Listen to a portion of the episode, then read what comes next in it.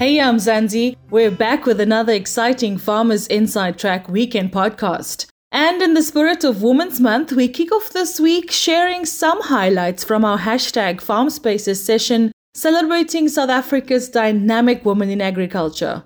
Professor Korsten, please introduce yourself and tell us what you do and where you're from. I'm from the University of Pretoria. I'm the co director of the Centre of Excellence Food Security and I'm passionate about agriculture. I call myself an agriculturist, a plant pathologist. I studied at Stellenbosch University and later at Pretoria University, and I make sure that the plants remain healthy. That's my mission in life. It's very important to really at least do your first degree. We are talking about a BSc or a BTech and we do have a BSc agricultural degree. Several universities offer that degree. I believe it is the best degree in our country. It's a brilliant degree. The agricultural degree is a four year degree. It's a very difficult degree. We make sure that the student who walk out of that knows about soil science, insects, economics, plant pathology, the environment, it is so important to create that enabling environment for a whole student. So I want students, young scholars and young girls, grade 10, 11, 12, already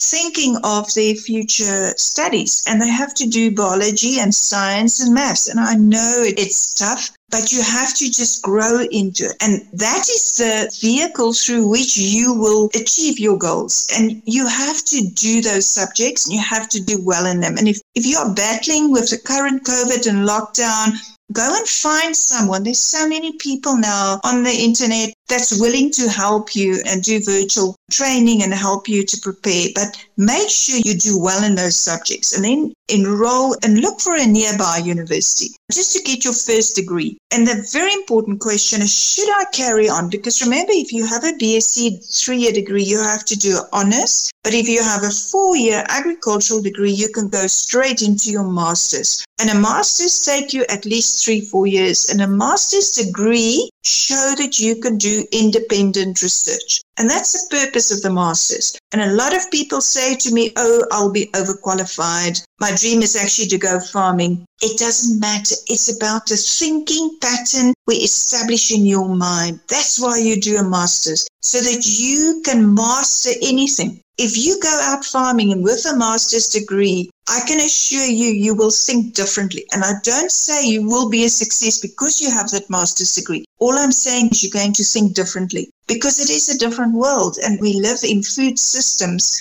I just want to also say it's not always only about the degree. You can acquire knowledge through reading. There's many other platforms. So don't forget that. There's so many other options today. So it's not only about the degree, it's all about the knowledge that you have to capture. And that's the secret. I'm Ipileng Kwadi. I'm one of the women in agriculture in the Northwest Province. I am a cattle farmer specializing in Bonsmara cattle breed. We breed the cattle, we raise them, and we sell them. I'm one of the farmers who supply Woolworths Worth free range meat. And I also sit in one of the chairs in the Premier's office representing the youth in the Northwest Province. So I fit very well because as you go around the province facilitating, you'll see that the climate science is very important, especially to the farmers. The farmers are in the front line of the climate science. Back in 2012, I was just a young little girl in the kraal with less confidence. Remember, in agriculture, yes, you'll realize that, yes, most of the question will be based on it's a male dominated industry. How are you coping? Reality is that, you know, my family got the farm in 2012 having that farm, it was a huge challenge because my dad would expect us to be at the farm. Everyone, my mom, my sisters, my brothers, and myself, to be at the farm, interact with nature and stuff like that. So, as a young girl, each and every young girl wants to see herself in beauty, makeup, in the TV, or in any other fields back then, unlike now. So, me being myself, Ipileng, young girl in the kraal, it was such a challenge I did not see myself as a role model to be in future because looking after the cows due to our background the background of the society which was disadvantaged most of the people when they look at agriculture they look at agriculture like people are dirty they don't think of smart farmers. They think of people who have been oppressed uh, people who are forced to do so many things they don't see the business opportunity. So now back in 2012, you will see that when I saw my dad forcing everybody, I thought he doesn't love us. How can you force a young girl like myself to be in the farm, feeding cattle, feeding goats, feeding those animals in the farm? But actually, now when I look back, I can see that I am so, so privileged to be part of my family. And all the privileged things that I had back then, now I can see that really my dad did the empire for the whole entire family. And even today, I thank him that of all the things you chose to take everybody in board and teach us about everything. Now, it becomes a problem when we must go and attend the courses where we need to develop our skills within the farming industry. You would find that here's this little Ipileng in the classroom with big guys, different races, and now we are highlighting the self confidence. There's a little bit of confidence because in the same training service, you are looking at where are the young girls? Where is everyone? Papa is oppressing me. How can he send me to so many male dominated training? How am I going to cope? Because I don't see any young girls. I don't think I'm going to do. And you know, back when I come back from these training skills courses, especially those who were supplied by Woolworths, giving them the reflection of the day. They thought I'm going to give up, but my mom is one person who's like, look, Ipileng, you must trust your dad. He cannot give you something. You know, my dad is one person who think of the future. Then I had to adapt to building self-confidence, to attending this workshop. Then even these guys, they get used to seeing this little girl in the training courses. But as the days and the, as the years goes by, I started seeing young girls in the industry. I remember when I saw Nomathemba in 2015, uh, we were in one of those classes. And when I look at Nomathemba, I was like, okay, then here's another lady. That's how I got to know Nomathemba. Then at least I had the friend. And as the years goes on and on, then I started through the network, social medias. Then I could see that there are a lot of girls, in fact, in this industry. Now it's very important that each and every woman must work very hard in self-confidence, that we need to remove this idea of saying farming is a male dominated industry. My name is Tamsin. I am a farmer and a food safety and quality consultant. I do a little bit of poultry farming, mainly layers. And then where I fit in is basically assisting clients with implementing their food safety and quality systems that is required by most retailers. Examples of that is your HACCP, your FSSC, or your Global GAP for our farms specifically. And then I'm also a co director of a company called ATP. And we mainly focus on research and development of any product that is. We are currently focusing on the maize industry or the breakfast cereals industry. My biggest milestones must and will always be getting my degree. But before my degree, I, I did my diploma in food science and technology. And because it was ridden with so many setbacks and obstacles, for me, that's always, it would stand out as one of the biggest achievements because especially finances, it's one thing to want to study, but having the financial means and backup, especially coming from let's say a disadvantaged um, background that for me was a very very big thing starting the business is really it's up there shedding some light on what i do. So basically i'm going to sketch a scenario.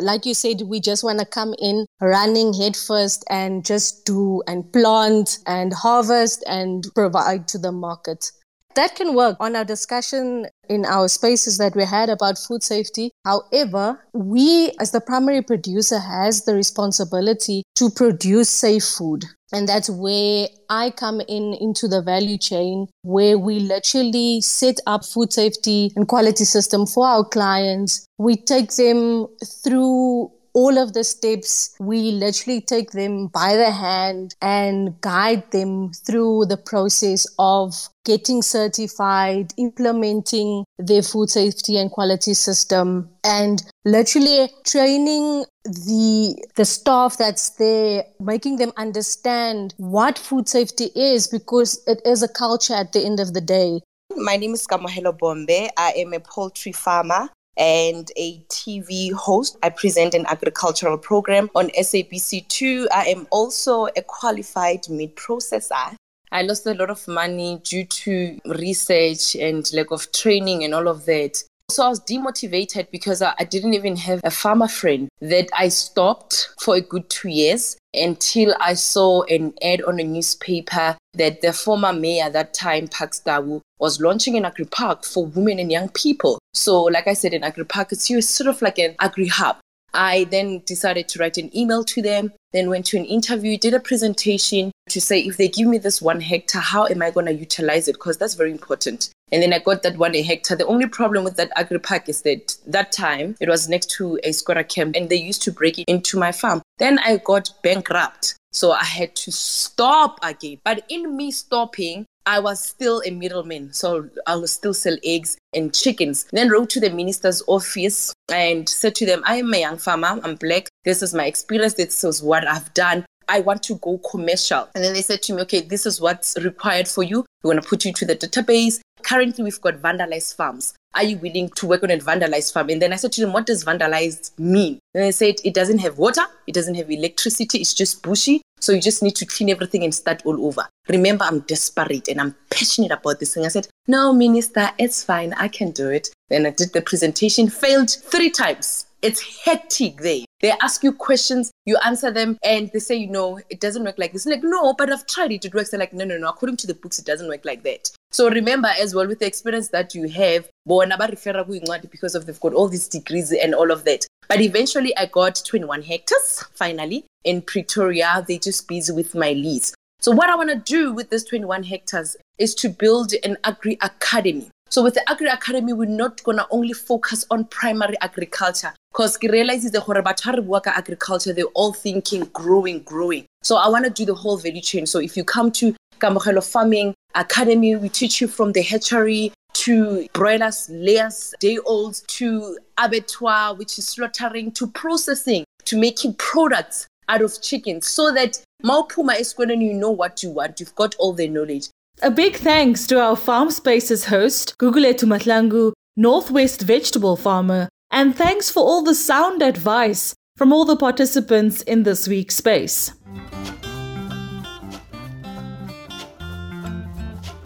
The Jobs Fund boss, Najwa Allie-Edries, believes women are catalysts of positive change in society. They are a force for social stability and inclusive development. She joins us this week to unpack this. Despite their massive contribution, women continue to face considerable challenges in the labour market. Located at the National Treasury, the Jobs Fund helps tackle the country's unemployment crisis by working with the private sector and other organizations, including the non state sector, to create sustainable jobs. To date, the fund has contracted with more than 140 partners who have created more than 280,000 jobs 58% of these jobs were filled by women. Ensuring that more women are represented at all levels of the labor market is an economic and social imperative. Entrepreneurship is recognized as an essential driver of economic development and growth and a potential vehicle for women empowerment. Yet, women remain underrepresented as entrepreneurs. The Jobs Fund is actively involved in empowering women. Through its various initiatives, women acquire the skills they need to enter the labor force and also to grow their businesses. This has resulted in job creation, poverty reduction, healthier families, and more stable communities. An example of this is the Jobs Fund and SaveAct Trust partnership.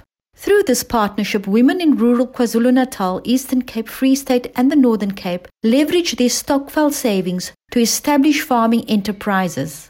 A digital ecosystem assisting 10,000 stokvel members in managing, monitoring, and effectively deploying their savings is being developed, and 200 participants will be chosen to become part of the contract grower program, supported by signed third party contracts to farm and sell their produce. Another Jobs Fund supported initiative that focuses on women is the Smart Start Early Learning Program. This partnership is a powerful catalyst for change in South Africa's early childhood development sector. It is estimated that only 40% of children in South Africa have access to ECD, yet it has been shown as one of the most powerful investments in human development that a government and society can make. The Jobs Fund Smart Start initiative recruits and supports women and youth to establish and operate early childhood development micro enterprises it is envisaged that more than 3,500 enterprises will be established over the next few years. The women are provided with training, operating licenses, ECD material, and mentorship to support the establishment of these early childhood development sites. Women are powerful catalysts of positive change in society. They are a force for social stability and inclusive development. When women do better, economies do better. Thanks, Najwa Allie-Edries, the Jobs Fund CEO. Remember, if you love this podcast, please rate it and share it with your friends, family members, and fellow farmers. Until next week, stay safe. Life in South Africa can be a lot. I mean, scroll through Twitter for a minute and tell me I'm wrong. Thank God for South Africans, though, right? We're inspiring, and even on the bad days, we fight back with a smile. That's why I love Food for Mzansi so much. They're not ashamed to celebrate the ordinary unsung heroes who work every day to put food on our nation's tables. Go to foodformzansi.co.za and never miss an inspiring story. You've been listening to the Farmers Inside Track podcast, supported by Food for Mzansi. For more information, find us on www.farmersinsidetrack.com.co.za